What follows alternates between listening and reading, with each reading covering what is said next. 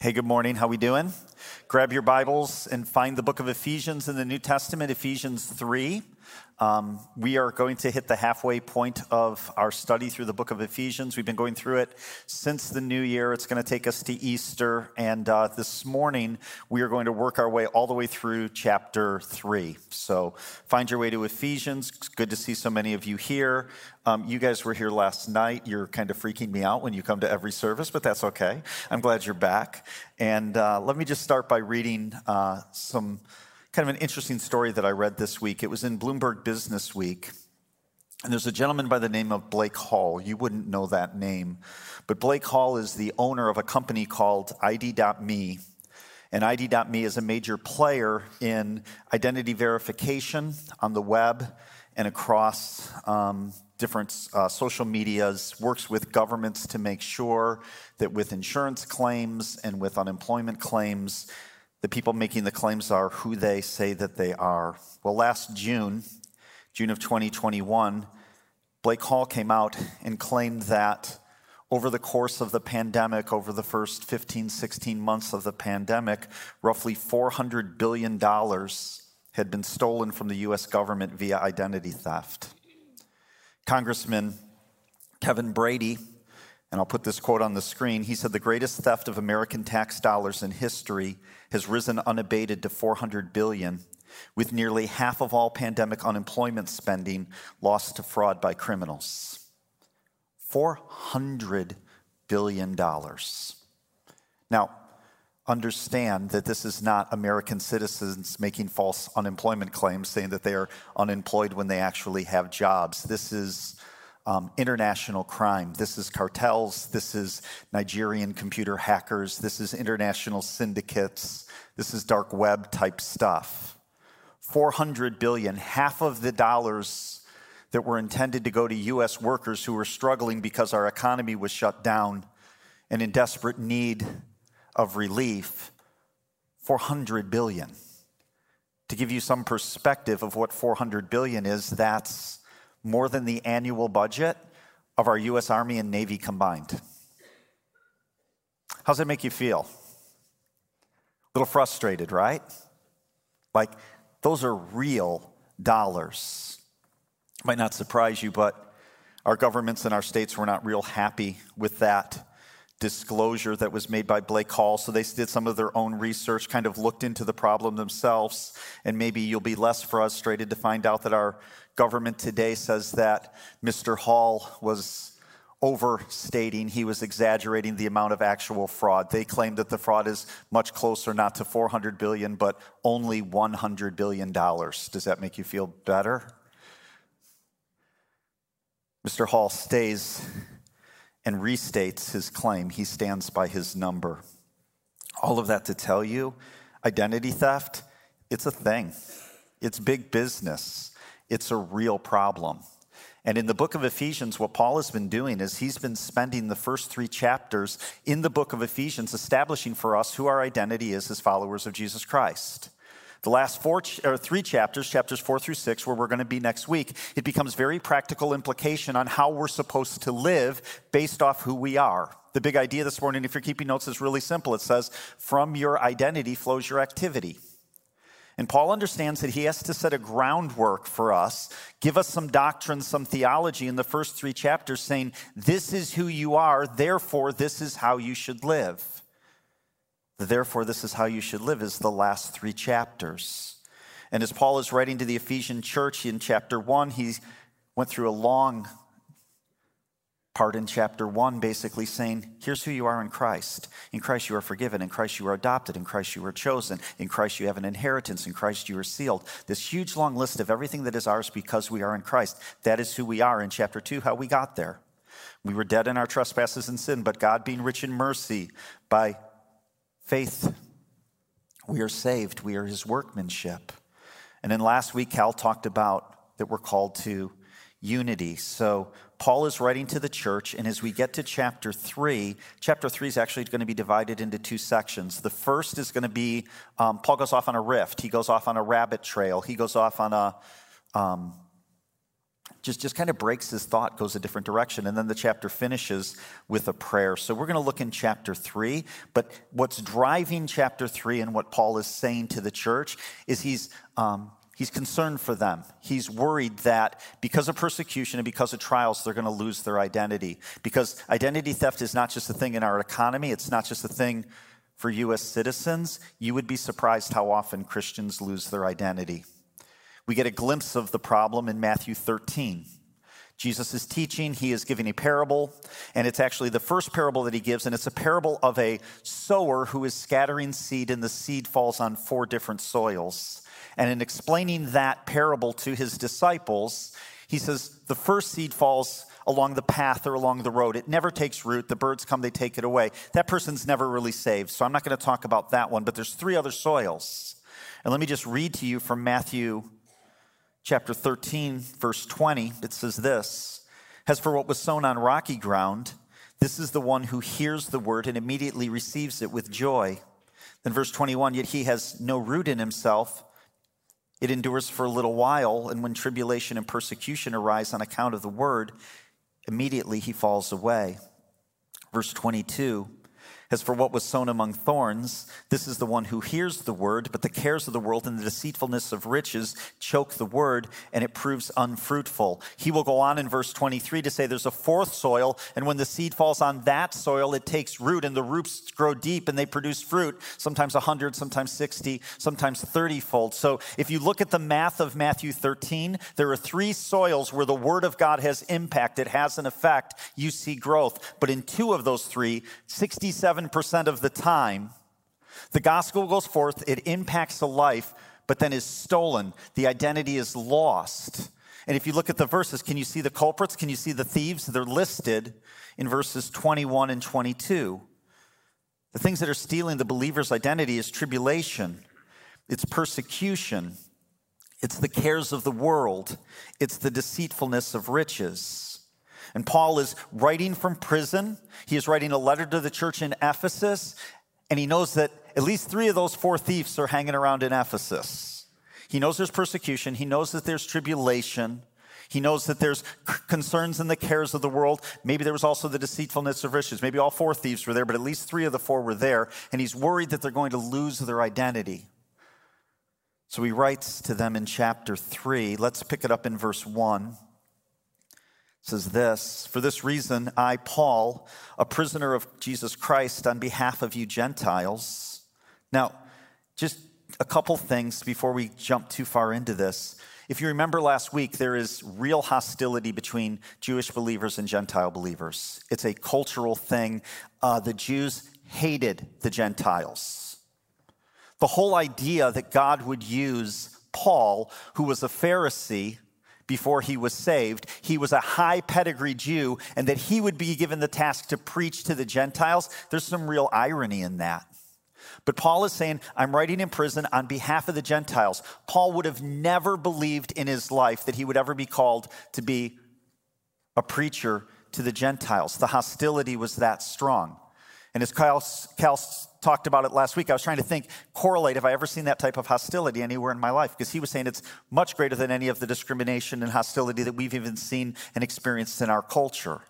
And I was thinking back to when we adopted um, two of our daughters, Alex and Nicole. We were going back and forth. They were adopted from Romania. And when we went to Romania, uh, even within the church, there were two different groups of people in Romania. There were the Romanians and there were the Gypsies. And the Romanians hated the gypsies. If, if you were to go into any town 20 years ago, 25 years ago, when we were adopting our two daughters, if you went into a major city, Bucharest, Timișoara, Arad, throughout Romania, there were always children begging. Most of the time, they were crippled, broken legs, broken arms, burns, whatever. Gypsy children maimed by their own parents to make them more effective beggars. In the church and in the orphanage that we were dealing with uh, open hostility, even amongst Christians, against gypsies. When we took our girls out of Romania and we were taking them back to the United States, we, we were flying from uh, Bucharest to Zurich. We got to Switzerland and we had a flight problem. We missed our connections. So now we were in a situation where we had to spend the night in Zurich. The problem is just adopting our girls, they weren't American citizens, they only had Romanian passports. And the Swiss wouldn't let the Romanians into their country. Romanians weren't allowed to enter Switzerland. So we were stuck spending the night at the airport. Why weren't the Romanians allowed into Switzerland? Well, because a band of gypsies had crossed over from Romania into Switzerland, went to one of a, uh, a famous, beautiful lake, and ate all their swans. so now no Romanians could go into Switzerland. They hated the gypsies.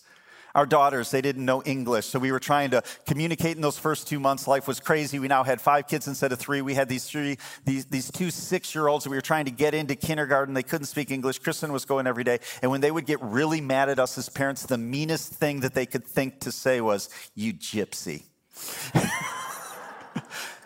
it was hostile. And here's what Paul's doing. He's, he's writing from prison to this Gentile church that he's established. And he says, For this reason, on behalf of you Gentiles. And then in your text, maybe you see at the end of verse one, there's this little hyphen, it's a little line that's important, actually, in the Greek. What it's, what it's called, it's called a digression. It is called um, a rabbit trail. He's going to go off on a rift. He's going to break his progression of thought, and he's going to go into these, this paragraph and go, oh, by the way, I need to tell you about this too. And that paragraph or that rift or that digression that he goes on, it goes all the way to verse 13. Paul's on a rabbit trail here. We know what that rabbit trail is for, what caused it. We can read it in, verse 13. If you look down, he says, So I ask you not to lose heart over what I am suffering for you, which is your glory. Paul's concerned because he is in prison and because they are facing hardships in Ephesus that the believers are going to become discouraged. And when they become discouraged, identity thieves are going to show up. The trials, the persecutions, the cares of this world, and they're going to forget who they are as Christians. And he knows that before he goes into chapter four and gives the practical advice of how they're to live, he's got to make sure that their identity is firm. So look at what it says. I'm going to pick it up in verse two. Just read through kind of this digression that Paul goes on. It says this. Prisoner of Christ on behalf of you Gentiles, assuming that you have heard of the stewardship of God's grace that was given to me for you how the mystery was made known to me by revelation, as I have written briefly. When you read this, you can perceive my insight into the mystery of Christ, which has not been made known to the sons of men in other generations, as it has now been revealed to his holy apostles and prophets by the Spirit. This mystery is that the Gentiles are fellow heirs, members of the same body, and partakers of the promise in Jesus Christ through the gospel. Of this gospel, verse 7, I was made a minister according to the gift of God's grace which was given to me by the working of his power. To me, even though I'm the very least of all the saints, this grace was given to preach to the Gentiles the unsearchable riches of Christ and to bring to light for everyone what is the plan of the mystery hidden for ages in God who created all things. Verse 10 so that through the church, the manifold wisdom of God might now be made known to the rulers and authorities in the heavenly places. This was according to the eternal purpose that he realized in Christ Jesus our Lord, in whom we have boldness and access with confidence through our faith in him. So I ask you not to lose heart over what I'm suffering for you, which is your glory. I'm going to pull three points out of there. I hope you're going to be able to see these as we just read the text. There's three points kind of things that Paul is asking the Ephesians to set their minds on when life is hard. Three things to focus on when the Ephesians, those believers, and I would say the believers in this room, if you're going through a difficult season, if you're going through a trial, if you're a hardship, he's going to give you three things in this task, in this text to set your mind on so that you don't lose your identity in Christ. It's interesting. As I was reading this, I was thinking about if somebody comes to me and they're going through a hardship or a trial, where I usually take them in Scripture, where I ask them to set their mind. A passage that came to mind was James 1, 2 through 4. Consider it all joy when you encounter various trials, knowing that the testing of your faith produces endurance, that you will be perfect and complete, lacking in nothing. And I'll make the argument this trial that you're going through, it's actually for your good, it's increasing your faith. I'll go to Romans 8, where it says, For I don't consider the sufferings of this present world to be worthy to be compared to the riches that await us in heaven. One of the things that trials does in the life of a believer is it gives them an eternal focus. It gets them to start thinking about heaven, not just earthly things. Sometimes I'll take somebody who's going through a hardship or a difficult time, I'll take them to Hebrews 4, where it talks about the fact that we have a high priest who has endured everything that we've gone through. He was tempted just like we were, yet without sin, saying that when we go through difficult times, one of the benefits for us is we understand our Savior better and what he was willing to go through for us. Or I'll point them to Romans 8 28, where it says that even if it's hard, even if it's a trial, that God's working all things together for our good.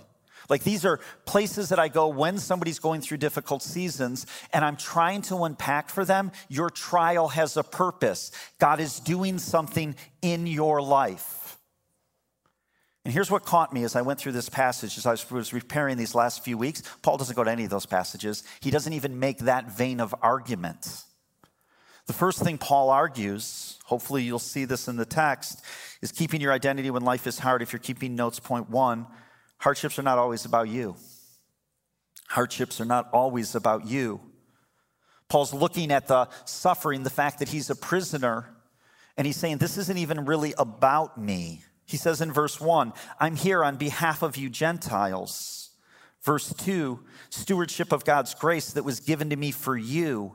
Verse 8, to me, though I'm the very least of the saints, this grace was given to preach the, to, to the Gentiles. And in verse 13, so I ask you not to lose heart over what I am suffering for you.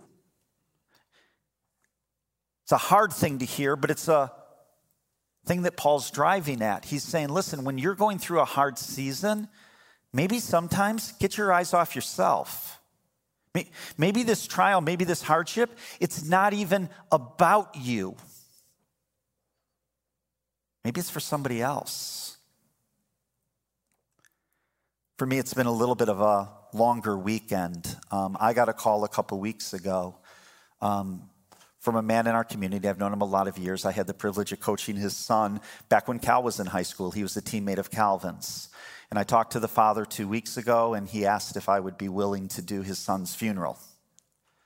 So I spent Saturday night at a visitation, or Friday night at a visitation, and yesterday morning doing a funeral here for a kid that I had coached when he was in high school. He died of congestive heart failure when he was 33.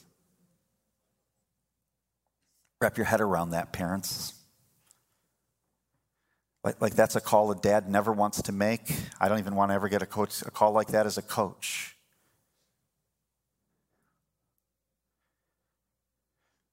Talked to the dad after the service yesterday as they were preparing to go to the graveside, and he said something to me that was really profound. He said, As my son has been sick, I've spent every day on my knees praying for my son that God would heal him. And starting today, I'm praying every day for my son's friends who attended the funeral that maybe through the funeral and the presentation of the gospel that they'd come to know the Lord. Man, that's a perspective.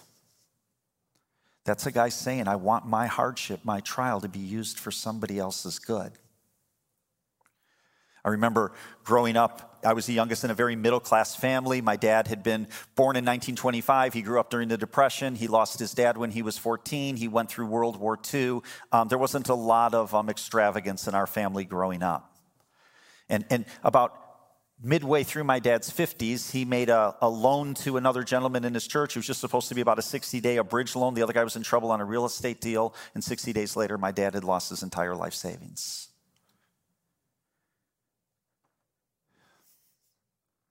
I don't know why that happens. It doesn't seem fair. I don't know that my dad ever understood that.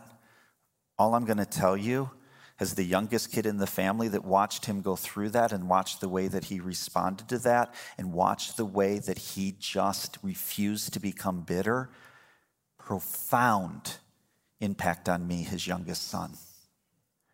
Sometimes our trials and the difficult seasons that we go through, they're, they're not even about us. Let me give you another thing. Hopefully, you'll see this in the text as well. Hardships are sometimes a mystery. Four times in this passage, Paul uses the word mystery. Verse 3, how the mystery was made known to me. Verse 4, when you read this, you can perceive my insight into the mystery. Verse 6, this mystery. And then verse 9, what is the plan of the mystery hidden for ages in God who created all things? Now, when we think mystery, we're like, okay, that's something we got to solve. We got to look at the clues, we got to look at the, the data and try to put together what's going on. That word mystery is never used that way in the New Testament. The word mystery is used 27 times in the New Testament, 20 by Paul. And what it says in the New Testament, when he uses the word mystery, it's saying this is something that God has chosen to reveal at this time that wasn't revealed to believers in prior ages. So Paul will continually reference this idea this mystery was made known to us now. This mystery was made known to me now, indicating that God didn't reveal it. It's not something that he figured out. It's because the Holy Spirit chose to give this information at this time, and it wasn't available to prior generations. And one of the things that I would like to point out as I was looking at this there's a funny thing about God. The mystery, when He reveals it, that revelation is always better than anything you could have anticipated. Let me give you some examples. It says in 1 Corinthians 15, Paul writes, Behold, I tell you a mystery. We shall not all sleep, but we shall all be changed. In a moment, in the twinkling of an eye, at the last trumpet. For the trumpet will sound, and the dead will be raised imperishable, and we shall be changed. So Paul's talking about what happens after we die. Is there an afterlife? What, what happens after we die? And he says, Yes, we continue. There's, we're eternal beings. We will live into eternity. But it's even better than that. You get a new body. You're not stuck with this one. No disease, no pain, no suffering, no sorrow. The mystery that's revealed at this point is you will be changed. The perishable puts on imperishable. In Ephesians 5, verse 31, Paul says, and we'll be looking at this in a few weeks. He says, Therefore, a man shall leave his father and mother and hold fast to his wife, and the two shall become one flesh. This mystery is profound, and I'm saying that it refers to Christ in the church. So, up until Paul writes this in Ephesians, there was always marriage. God had instituted that way back prior to the fall, back in Genesis 2. But the purpose given in Genesis 2 is oneness, companionship. And now Paul says it's actually way more profound than that. Your marriage, the union of marriage, is actually a metaphor, it's a picture of Christ's love and relationship with the church. When God reveals a mystery, it's always better than we could have ever anticipated. And in this passage, in verse 6, he's saying, The mystery is that the Gentiles are fellow heirs, member of the same body, and partakers of the promise in Christ Jesus through the gospel. What he's saying in this case is the mystery that's been revealed at this point is the Gentiles, not only are they included, they're not included as second class citizens, they're just like us, we're one body. What Paul is explaining here to the Ephesian church that is facing hardship is sometimes God doesn't reveal all the cards he's holding. You don't get to see them all at the moment you're going through the hardship. And the question that I'd have with you are are you okay with that? Is your faith strong only when you think you can figure out what God's up to? Is your faith only strong when, when you believe you can piece together the whys to your hardships or your suffering? Because sometimes we don't know. And I don't think God owes us an explanation for everything that He's doing. He's asking us to have faith even when we don't understand, even when it's a mystery, even when we can't figure out all the cards or all the reasons. Paul tells the Ephesians church hardships are not about you, sometimes hardships are a mystery. And then here's the to me just the incredible one. Look at verse 10. Hardships have a heavenly audience. So that through the church, the manifold wisdom of God might now be made known to the rulers and authorities in the heavenly places. This was according to the eternal purpose that he has realized through Jesus, in Jesus Christ our Lord. A couple things. Through the church. This isn't an individual thing. He's not talking about individual believers, but he's saying through the church, that is the testimony The, the best way that I can describe it is the universe is a classroom. God is the teacher. The angels are the student, and the church is the illustration that he's using to prove his point to the angels. But it's in community.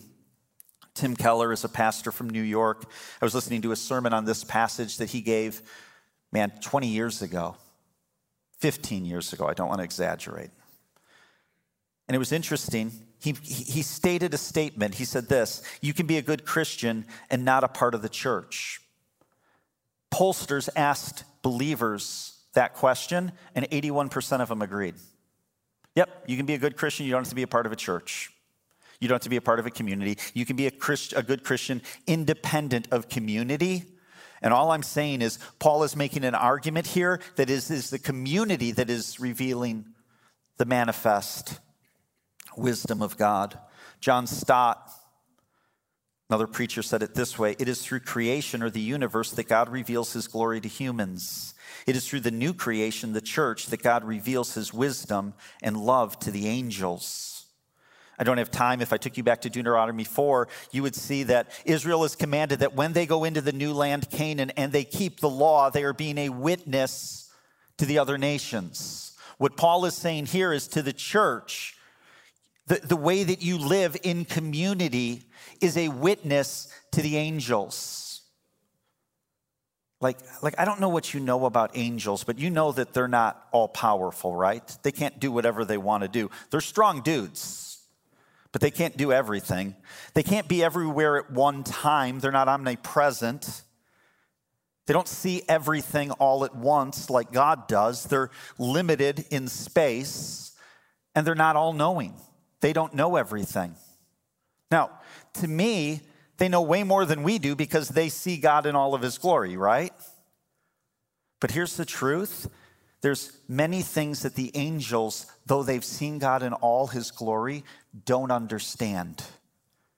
Here's something that the Bible gives us glimpses of. They don't understand salvation and they don't understand grace because they've never received it. We've received grace, and the way that we live is giving instruction to a heavenly audience. You're suffering and you're going through hardships. You never go through it without an audience of angels. There's other glimpses of this in other passages in Scripture. Let me just point you to two. In Job 1, verse 6, we read that it says, There was a day when the sons of God, speaking of angels, came to present themselves before the Lord, and Satan also came among them.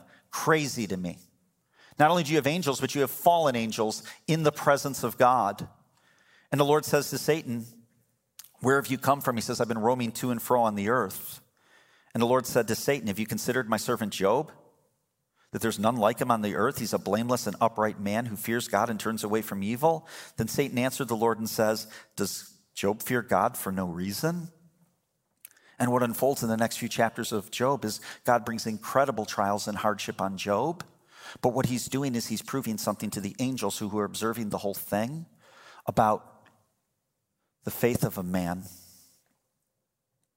That sometimes we have the ability, though we've never seen God face to face, to put our trust in something we've never seen. Also, and I'll put uh, this verse on the screen in 1 Peter 1, verses 10 through 12.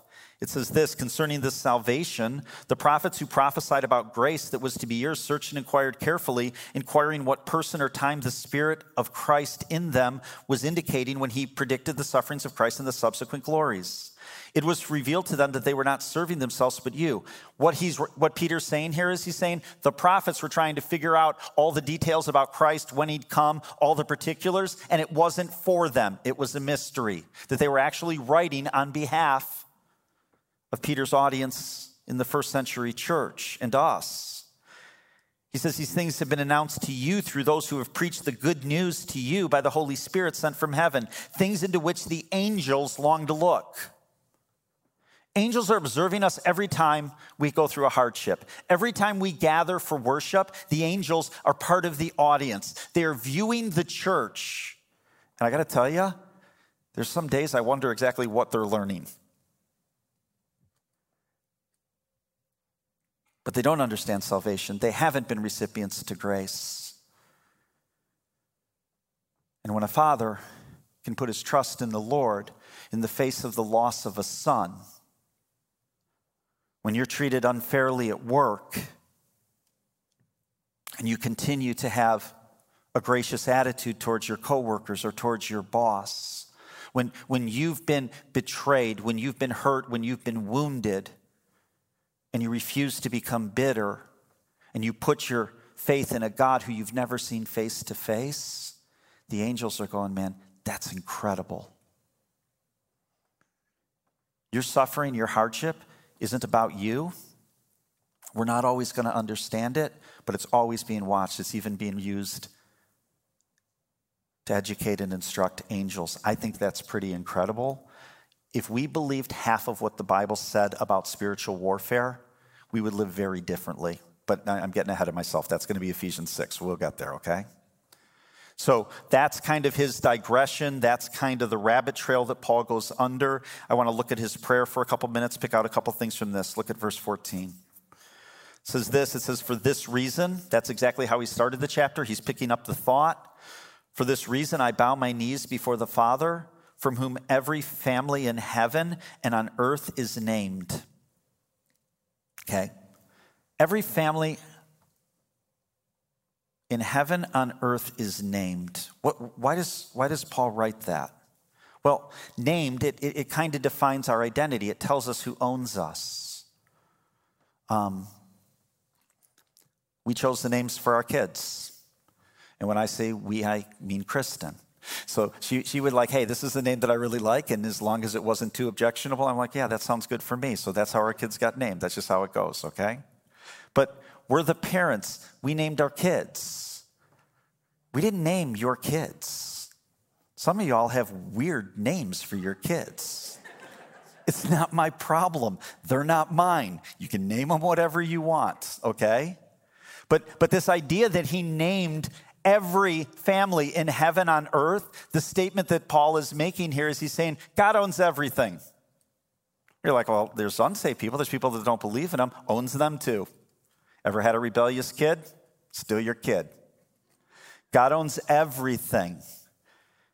Paul's making an identity statement, an ownership statement. And then let me just read the prayer. He says this that according to the riches of his glory, he may grant you to be strengthened with power through his spirit in your inner being, so that Christ may dwell in your hearts through faith that you, being rooted and grounded in love, may have strength to comprehend with all the saints what is the breadth and length and height and depth, and to know the love of Christ that surpasses knowledge, that you may be filled with all the fullness of God. I'm going to hit the benediction, which starts in 20 in a minute. Here's a couple things that I want you to note. At the end of chapter 3, at the very moment when Paul is sliding from theology, talking about our identity, he's been giving you a lot of doctrine in the first three chapters. And right before he goes to the fourth chapter, where he's going to get really practical, I don't want you to miss this. He gets down on his knees and he prays. Because what he's going to do is he is saying, You can't do what you're going to be asked to do in the next three chapters in your own strength. The first thing that I see in this prayer that he asks for is strength. Paul is on his knees. Verse 16, that according to the riches of his glory, he may grant you to be strengthened with power through the Spirit in your inner being. Verse 18, that you may have the strength to comprehend. He's praying for strength in your inner being. Your, your inner being is the real you. It's the eternal part of you. It is the place where the battle rages between what you want to do and what God's calling you to do. It's, it's the real you. And, and he's asking that you would have strength in your inner being. Okay? He's not talking about physical you. This is the outer man. I can give you testimony. I am 100% confident as I stand here this morning that my outer man is in the worst shape it's ever been in my life okay? I am closer to death right now than I've ever been. I am in full blown mid 50s decay, okay? That's what's going on with my outer man. And you're like, we've noticed you should hit a gym, okay? And, and I'm not saying that's not important, but compared to my eternal being, the strength of my inner man, Paul's way more concerned about that. And it's interesting what he says. There's a reason why he's praying for strength in the inner man. Look at verse 17. So that Christ may dwell in your hearts through faith. Okay. Paul's writing to believers. Why is he praying that Christ may dwell in their hearts if they're already writing, if he's writing to believers? They already have Christ, uh, the Holy Spirit dwelling inside of them. He's praying for something that they already have. Why do they need strength to have what we've already been promised that we have? Well, I think there's a difference between having Jesus in your heart, having the Holy Spirit reside in you, and having him feel at home. When my kids were um, in high school, most of the time we seemed to have one extra kid living at our house. There, there, were times when missionaries would go overseas for a short time and their kids would need to finish high school and they'd be with us, or other times when college kids would stay with us when parents had moved. And I remember there was one season we had a specific girl living with us, and um, she would come home from college. She might get home 3.30 or 4 from work, whatever she was doing. Cal would get home from soccer practice around 5 o'clock, and by the time he got home, she was already um, horizontal on the couch, remote in hand, Hallmark movie on. And Cal would come home and he would be like, Are you kidding me?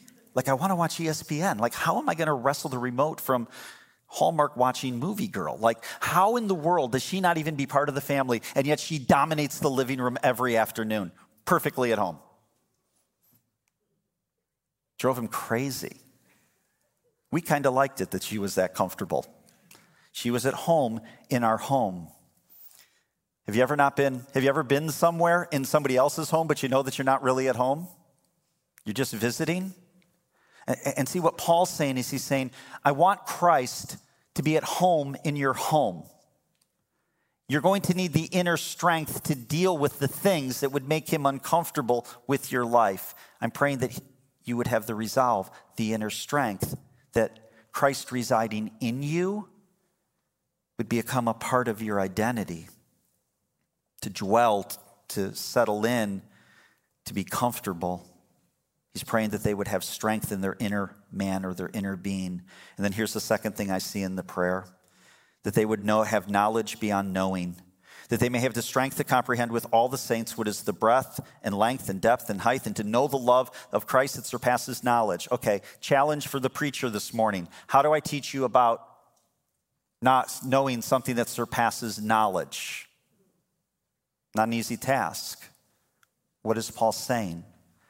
And, and here's what I would say in your Christian life, there are two ways that you can know something. Jonathan Edwards, in illustrating this text, he says there's two ways that you can know honey is sweet. You can study honey, or you can put some of it on your tongue. There's objective knowledge, things that you can know, but then there's also subjective knowledge, things that you can experience. And Paul wants both of those things for you. I don't I want to ask you to raise your hand, but maybe some of you have had the joys over the past couple of years of experiencing COVID to the extent that you lose your taste and your smell. I've had that joy. It stinks. Wake up in the morning, you brush your teeth, it doesn't even taste minty. Can't taste it. Sit down, have a piece of pizza. You know what it tastes like, but you don't experience the taste. It's awful. And Paul's saying there's believers that go through life knowing things, but they never experience it. And the truth is, sometimes we fool ourselves. We come to church and we're like, hey, uh, just give me four things I'm supposed to do. Give me some tasks. Give me some things that I'm supposed to do. Give me some things I could memorize. Give me some things. Increase my knowledge. And by having more knowledge, that'll keep me from doing the wrong things. Has knowing more about anything ever kept you from doing the wrong thing? And Paul is saying, No, no, no. I'm on my knees. I'm praying. And I'm praying that not more than know, they really know. They experience it.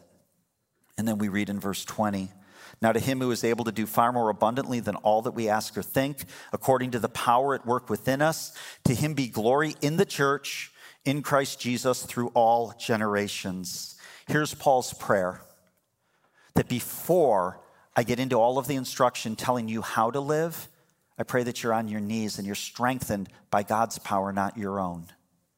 And I pray that you experience, you don't just know, but you experience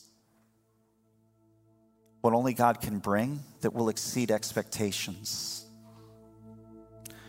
Friday night, we had um, what we call a party with the pastors, just a time for some people that are newer with the church or have questions about the church to gather. And as Cal was talking about the history of the church, I remember him saying at the beginning of the church, it was myself and it was Calvin, it was um, well, Chris was there yesterday. He was not there.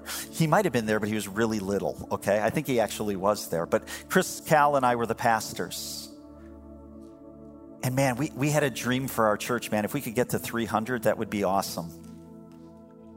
And I look back over 11 years, God's exceeded expectations. We're not that smart. We didn't plan this thing. This isn't on our ability. We've just had a really interesting seat to witness what God's done here, and it's exceeded expectations. That happens in the life of a church, it happens in the individual life of the believer, where you look back and you go, only God could have done that. And I tell you what, when you experience a season like that, you don't go, okay, check that off the bucket list. I'm done with that. That was fun. You want more of it. And what Paul is saying is, he's saying, listen, amidst the hardships, don't lose sight. Don't let your identity be stolen. And he's praying, he's modeling something for us. If we're going to live the life that Christ has called us to live, if we're going to walk worthy of the calling that's Ephesians 4 1, it's not going to come in your own strength. And it's going to have to be something that God does. I hope that's our prayer as we go into this next section of this study. Let's pray. Father, I thank you for your word. I thank you for um, the rawness of Paul. Father, I pray for those in this room. Don't know all the stories, but I know that some come in here hurting this morning, grieving, struggling. I pray that this morning has been an encouragement. Father, teach us to keep our eyes on you. It's in your name we pray. Amen.